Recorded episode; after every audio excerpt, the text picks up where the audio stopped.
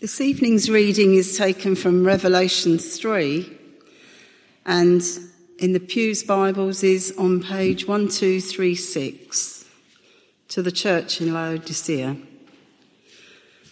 To the angel of the church in Laodicea, write, These are the words of the Amen, the faithful and true witness, the ruler of God's creation. I know your deeds that you are neither cold nor hot. I wish you were either one or the other. So, because you are lukewarm, neither hot nor cold, I'm about to spit you out of my mouth. You say, I'm rich, I've acquired wealth and do not need a thing. But you do not realize that you are wretched, pitiful, poor, blind, and naked. I counsel you to buy from me gold refined in the fire so that you can become rich and white clothes to wear so that you can cover your shameful nakedness and salve to put on your eyes so that you can see. Those whom I love, I rebuke and discipline. So be earnest and repent. Here I am. I stand at the door and knock. If anyone hears my voice and opens the door, I will come in and eat with that person and they with me. To the one who is victorious, I will give the right to sit with me on my throne, just as I was victorious and sat down with my Father on his throne. Whoever has ears, let them hear what the Spirit says to the churches. Thanks, Sue. Good evening, everyone. Um, that video was to whet your appetite for chapters 4 to 21. So um, look forward to, to cracking on with them at a, a later date. Um, but right now, let's keep our Bibles open at uh, Revelation chapter 3. Let me pray for us as we as we begin. Um, God, God our Father, thank you for your word and thank you for just how amazing it is that you speak to us through it. Um, we pray, Father, that you will help us to see um, Jesus more clearly. Um, would you uh, come by your Spirit and lead us in the way of Christ? Tonight we pray. Amen. I wonder if you can remember your school reports, what they were like. Did, did you like getting school reports? Probably most of us were, were a little bit in trepidation of school reports, uh, um, whether they were good or, or, or, bad. Some teachers were nice, some teachers were pretty uh, straight with us, weren't they? Um, I don't know what your school reports, maybe you burnt them all. Um, school reports could be um, could be worrying, couldn't they? Well, there's something about um, these letters, isn't there? A, a, a, bit of a school report in, in them, in a way. Um, Jesus is, is, is, kind of writing reports in these letters to the churches, um, these seven churches, representing all churches. And, uh, and we've reached the very last um, church of Laodicea tonight. And we can imagine them gathering together, can't you? Oh, we, our letter has arrived and we're gathering together. There's no sign of major heresy. There's no sort of salacious um, news that's going to hit the, uh, the, the scandal headlines. And so they're probably eager thinking, you know, well, maybe we'll get an A, maybe we'll get an A minus. We'll just, you know, settle for a B. And, uh, and what do they get? They get Jesus saying, you make me sick. That's quite a shock, isn't it? really, when we read this letter. You make me sit, I want to spit you out. Uh, really strong words here in this, this letter to Laodicea. In verse 14, though, Jesus says, Those whom I love, I rebuke and discipline. I love you. That's why I'm doing it. Um, so it's not a, it is a rebuke, but it's not a rejection, isn't it? It, it, it is discipline, but it's not divorce.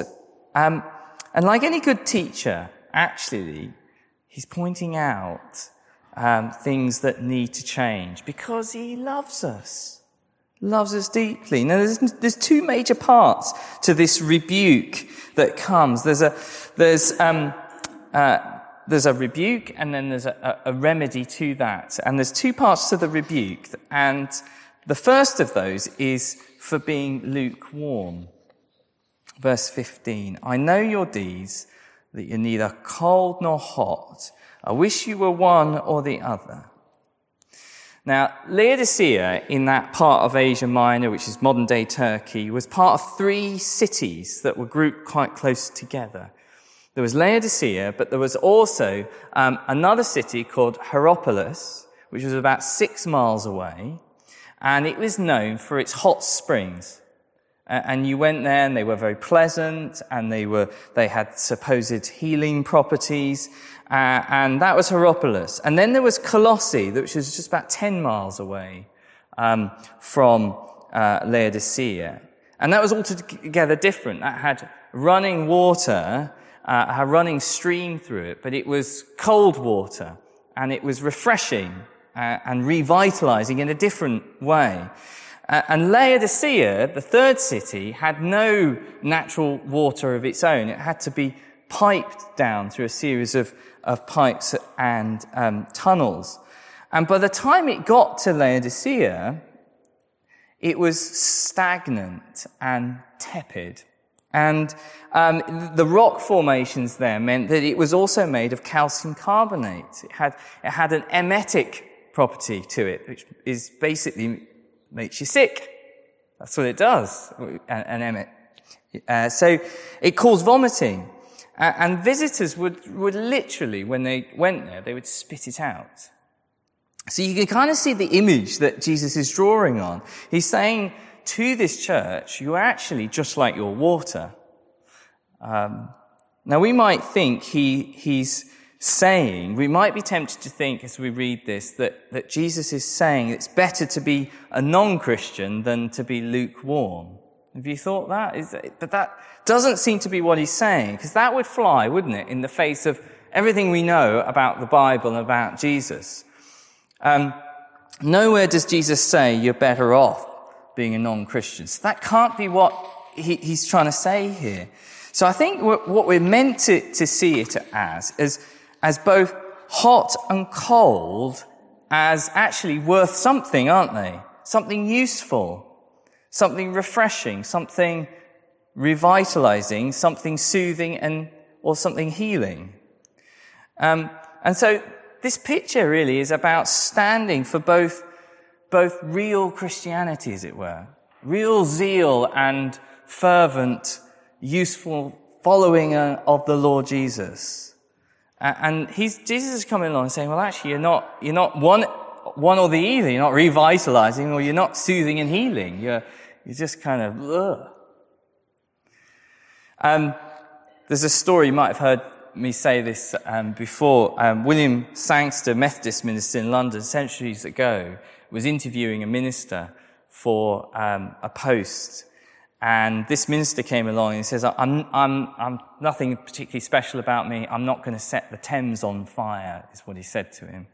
And um, uh, Sangster looked at him and said this. He said, We're not looking for someone who can set the Thames on fire. We're looking for someone that when we drop them in the Thames, sizzles. That's what he, we're looking for. Are you on fire for for Jesus, as it were? Are you, are you hot for him? Are you refreshing for him? You see, what, what is that sense of fervourness and zeal for the Lord Jesus? Um, Christians, uh, you see, Christian fervor and zeal, joy and delight in the Lord, that's what uh, being a follower of Jesus is, is meant to be all about. And sometimes I think, you know, we can go through times when we feel it, we are more fervent and zealous for the Lord than others.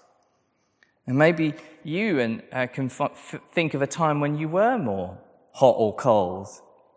Um, and you can look back, but sometimes we find that we lose sight of our fervor and the zeal that we once had when we were lost in wonder, love, and praise of the Lord Jesus, and we just enjoyed reading our Bible, just in, delighted in spending time in prayer, when we were, we were revitalized and refreshed and healed by, by Jesus. And sometimes we can get, we can all get into that place of just being the lukewarm. I'm sure we've all been there at times. I know I have. Um, when we just sort of seem to change the metaphor a bit, we just sort of lose our focus. And I was thinking about the focus. We lose our sense of zeal for the Lord Jesus and keep gazing on Him and keep looking towards Him. And it reminded me of um, watching the ice skaters in the in the Olympics recently. You know, when you you see them spinning round, you know how they stop themselves from falling over and becoming disorientated because they fix their eyes on, on a point in the middle distance that they, when they're spinning round, they, they always look for the same point. And I just thought that's a, just such a brilliant picture, isn't it, of, of what we need to keep doing when we're spinning around, everything going on, we just keep our focus on the Lord Jesus, prevents us from going out of control and, and falling over. It can happen to individuals, it can also happen to churches as well.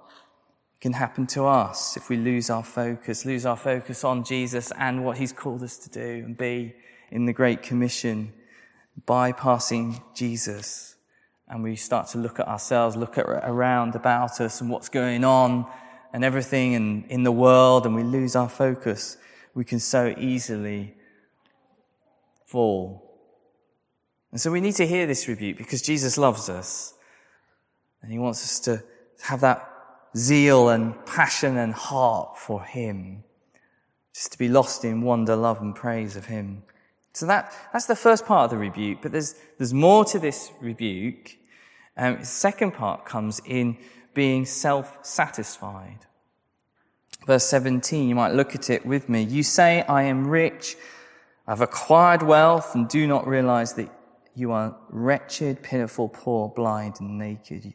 You say, I'm rich, and I've acquired wealth. See, the other thing about Laodicea is it's incredibly, was an incredibly wealthy place. It was actually the banking center, one of the banking centers for the Roman Empire a financial city. Even in AD 60, there was a massive earthquake, lots of things got ruined, and they rejected a grant from Rome to help them rebuild. They said, oh, no, no, we don't need it. Because we've got all the money anyway. We don't need any help. And uh, there was one person who built, who paid for a, a whole stadium of on his own, off his own back. It sounds like an oligarch, doesn't it? so, but that's what they, they were really known for their wealth. Um, they were also a medical center. This is this connection with the salve. Um, they were a medical center because they specialized in eye treatments. Uh, and they had this special eye salve that ha- uh, had supposed um, healing properties for sight.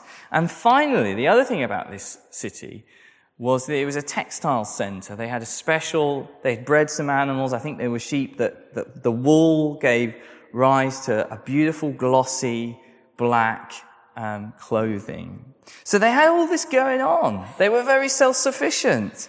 They had everything. They had wealth, health, and fashion. And uh, they didn't need anything from Rome. They were self-sufficient, materialistic, self-satisfied, and that has seeped into the church and that has become really dangerous. How easy is that for us here in Blackheath? I think it's a real danger, isn't it? For us to be in that same place, um, to have wealth, health, and some of us are more fashionable than others, maybe. I didn't, that was meant to be a joke, but none of you kind of, uh, that just really dived, didn't it? But,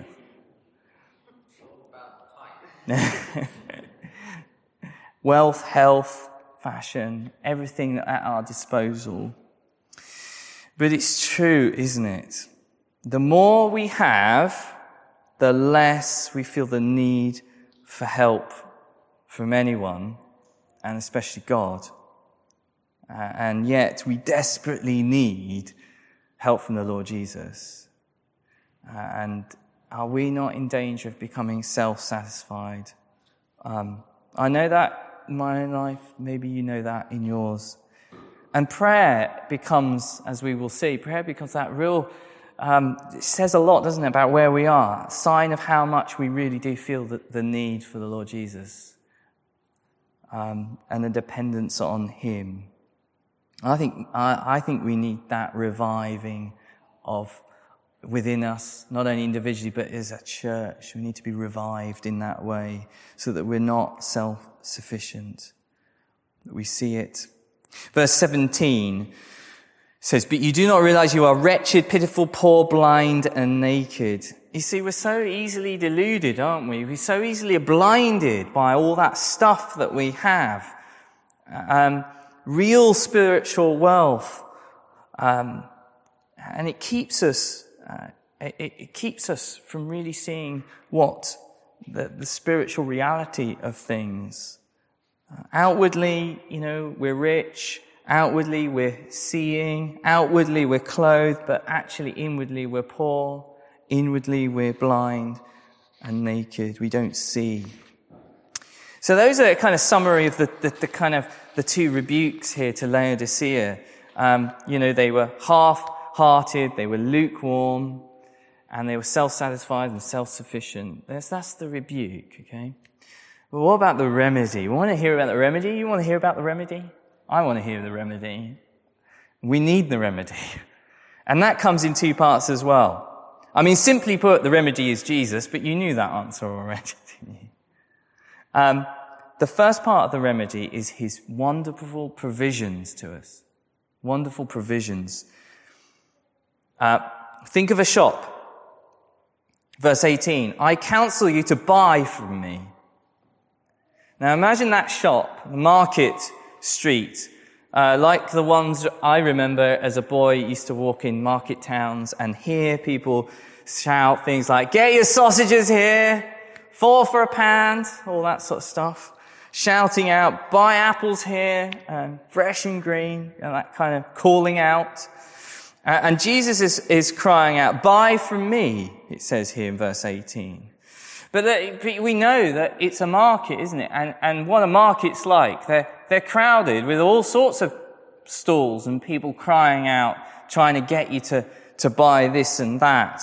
You know, um, get this uh, product, get that product. Um, we can, you know, give this money and you can be healed or whatever it might be, or just call 0800 and, you know, we'll sort your life out, whatever it might be.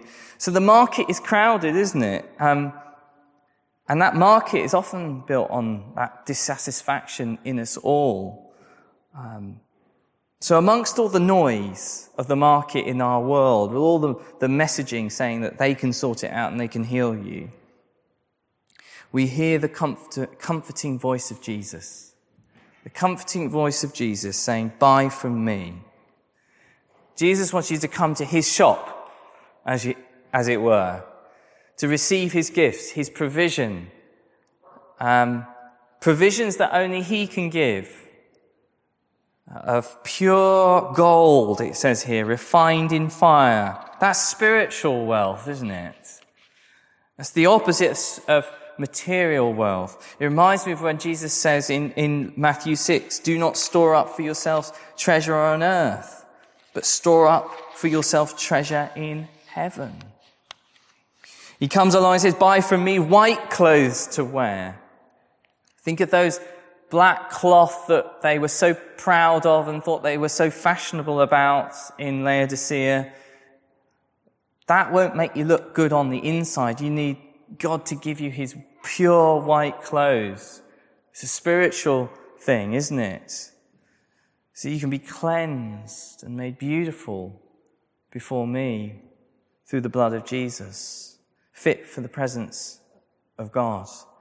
Come buy from me and I'll give you salve to put on your eyes so that you can see, so you can see spiritually, so you can see and discern the world around you, so that you can focus on me, so you can see properly. So these wonderful provisions that, that Jesus is talking about are available to us. And the shop to buy from, that's the shop we want to go to, isn't it? Um, all that we want, purity, forgiveness, love, spiritually seeing, and hearing from God. All available. Buy. But how do we buy? Don't you think that? In a way, it just seems like an odd thing to say. How do we buy? Well, it's been paid for us up front, hasn't it? It reminds me of um, Isaiah 55. always go, go and have a look at that afterwards. Isaiah 55 verse 1 talks about this. It says, Come, all you who are thirsty, come to the waters, and you who have no money, come buy and eat, the prophet says. Come buy wine and milk without money and without cost. But it needs to be bought. It sounds strange, doesn't it? But you see, it's alluding to the fact that it, it has already been paid. It has been bought for us. It has to be paid for.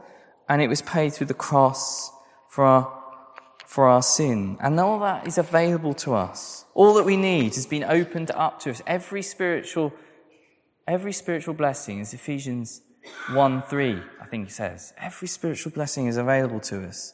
All we need is to know we are in need. All we need is to know we're in need. It requires humility to come before Him just with open hands, to say, Thank you, I receive it, Lord Jesus. Because we want to retreat in being self sufficient. Say, I've got all these things, I don't actually need it. But we do. We really need it. We go into Jesus' shop desperate, on, humbly on our knees before Him saying, Please, Lord, help me. Pour out your provisions to me. He's offering it to us. It's, it's wonderful. But not only is all of his provisions, but there's his presence. That's the second part that he gives us, his presence. Verse 19. Those whom I love, I rebuke and discipline. So be earnest and repent. So he's saying this, all this because he loves you and me. He loves us. And maybe we've ignored him um, for years, um, maybe for great stretches of time. So you see, someone's going to potentially ask us, isn't it, at some point, how's, how's your work, walk with the Lord Jesus going? Has anybody asked you that? It's a good question to ask each other, not because we're trying to, trying to not uh, you know, score a point. It's actually, it's a really good thing to ask each other. How's your walk with Jesus going? How is it going? And sometimes we just need to be really honest, you know, that we do struggle. Um, will we be honest with Him and with each other?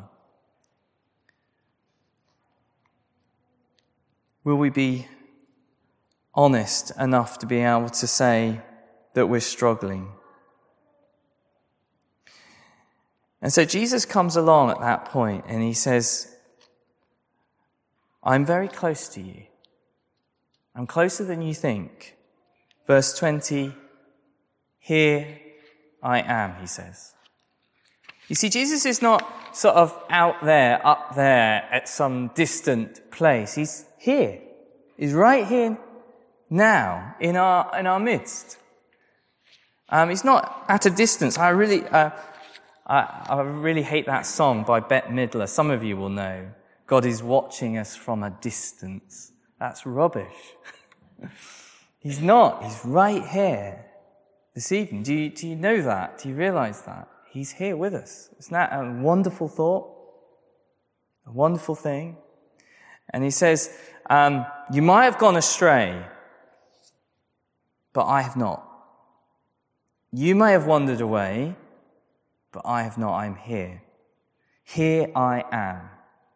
I stand at the door, knock. It's, it's actually, it's a wonderful thought, but it's also a sobering thought to think like that, isn't it?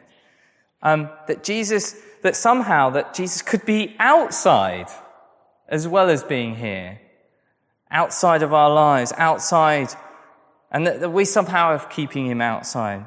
Perhaps being too fear focused on life and health and wealth and career and fashion. Almost unnoticed, Jesus has been left out on the doorstep. in the cold. But he's not gone off. He's not disappeared off in a huff saying, I'm not going to talk to you anymore. I gave you a chance and that's it. He's not like that at all because he's still there. He's knocking, isn't he? At the door. Here I am. I stand at the door and knock. If anyone hears my voice and opens the door, I will come in and eat with that person and they will with me. Jesus wants to come in and eat with us. He wants a relationship with us. He wants to commune with us. He wants to spend time with us. He's not here for a, a, a quick McDonald's fast food relationship. He wants to be in our community. He wants to deepen our trust and affection. That's the offer. You say, some might say, well, how do I hear him knocking? How do I open the door? If you look at verse 20 again, it says, if anyone hears my voice. You see, Jesus isn't just knocking at the door. He's actually um, calling out, isn't he? He's calling to us. I'm here. I'm right here. Let me in, please. He's calling out. This verse has been used to lead lots of non believers to Jesus for the very first time, and that's entirely appropriate to be used evangelistically. Um, and maybe you're not here a Christian here this evening, um, but you recognize that Jesus is speaking to you tonight. He's calling out to you, that he's knocking at your door. Have you heard him? Have you invited him in? Please do that. He wants a real relationship with you. He wants to know you. He wants to love you. He wants a meal together with you. But also, this is written to a church, to a group of Christians who have begun um, their walk with Jesus, but they've drifted. They've become lukewarm. They've become self-satisfied. And Jesus is saying, let me in again. I'm not disappeared. I am here. I'm knocking, I'm calling out, hear my voice, please open the door. And he's saying that to you and he's saying that to me. Yet he never forces his way in. This is quite interesting because it's in stark contrast with the way that Roman soldiers would often operate at that time. Um, if they were stationed in a city like Laodicea, um, people were often forced to host soldiers. So they would have to pay, and also pay them a daily allowance um, to provide dinner for them and clothing for them. But Jesus, you see, doesn't force himself on anyone. He never does that. Jesus stands at the door and knocks, and he calls out, but he never forces his way in. He waits to be invited in. And when he's invited in, he feeds us. He serves us. I don't know, maybe there's been a, as we've read these letters, maybe there's been a nagging challenge for you throughout them. I know there's been a challenge to me in them that somehow that we we often like to keep Jesus out. I don't know what ways you might be keeping Jesus at arm's distance and not really letting him in. But Christianity, faith in Jesus, it isn't about following an ethical code or a system of belief or an ideology. First and foremost, it is about relationship. It's about communing with Him. It's about sitting down with Him. It's about spending time with Him, speaking to Him, listening to Him. I don't know how you're doing with Jesus. Jesus knocks and He calls out to us. A simple challenge to us is to open the door and let him in. Let's pray. Whoever has ears, let them hear what the Spirit says to the churches.